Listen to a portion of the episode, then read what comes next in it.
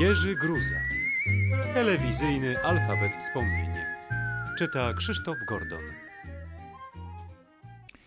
C. Ciągoty. Ciągnie reżyserów do grania, do pokazywania aktorowi, jak ma zagrać. Oj, bo tak ci zagram. Zwykle przestrzegają aktorzy natrętnego w popisywaniu się reżysera. Ja też czasami pokazuję, zwykle w scenach komediowych, ale mój aktor potem nie ma już co grać. Może dlatego, że to są moje własne teksty i wtedy jest łatwiej. Zaczynałem od szkoły filmowej w sposób pechowy. Razem z Witkiem Sobocińskim, wybitnym polskim operatorem filmowym, graliśmy w etiudzie kolegi Andrzeja Brustmana dwóch muzyków. Ja angielskiego pianistę, Witek węgierskiego skrzypka. Witek zresztą z melomanami grał prawie na wszystkich instrumentach. Film był dźwiękowy, nagrywany po raz pierwszy na kamerze specjalnie do tego przystosowanej o nazwie Moskwa. Był to kolos wagi ze 150 kg. Kamera Moskwa była darem Moskwy od ich studentów dla łódzkiej szkoły filmowej. Przywiózł ją profesor Jakowlew, który miał na czole potężne wgniecenie od kurczowego wpatrywania się w wizjer radzieckiej kamery w czasie kręcenia jeszcze z Eisensteinem, był klasykiem filmu radzieckiego.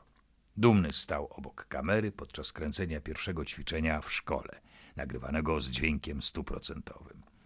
Pech chciał, że student Brustman zapomniał zafiksować urządzenie mocujące kamerę i podszedł do nas mierząc światło. Z przerażeniem widzę, jak kamera powoli obsuwa się obiektywem w kierunku podłogi studia. Krzyczę przeraźliwie, nikt nie rozumie, co się dzieje.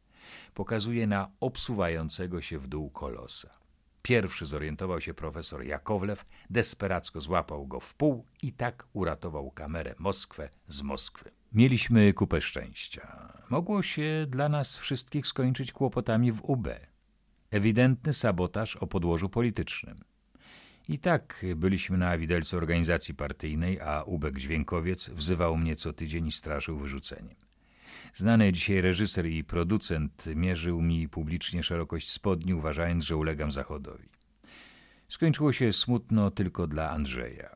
Następnego dnia na Radzie Pedagogicznej Szkoły skreślono go z listy studentów. Profesorowi Jakowlewowi wypadł dysk przy ratowaniu podarku radzieckich kolegów. Po tym debiucie miałem epizod w pokoleniu Wajdy. SS-man ginący na schodach w pogoni za Janczarem, następnie członek rządu kiereńskiego uciekający z pałacu zimowego, właściciel psa w czterdziestolatku, operator filmowy w Dzięciole, sąsiad erotoman w miniserialu Gosia i Małgosia, nadawanym w Polsacie podczas finału Mistrzostw Świata w piłce nożnej i zaniechanym ze względu na słabą oglądalność. Wreszcie rola portiera Chodźko w Tygrysach Europy, po których Linda pogratulował mi. Byłeś bardzo dobry. Szkoda, że nie grałeś wcześniej. Popatrz na mnie. Ja dzisiaj mam wszystko, a ty jesteś jakimś tam reżyserem. Może ja kiedyś będę miał wszystko?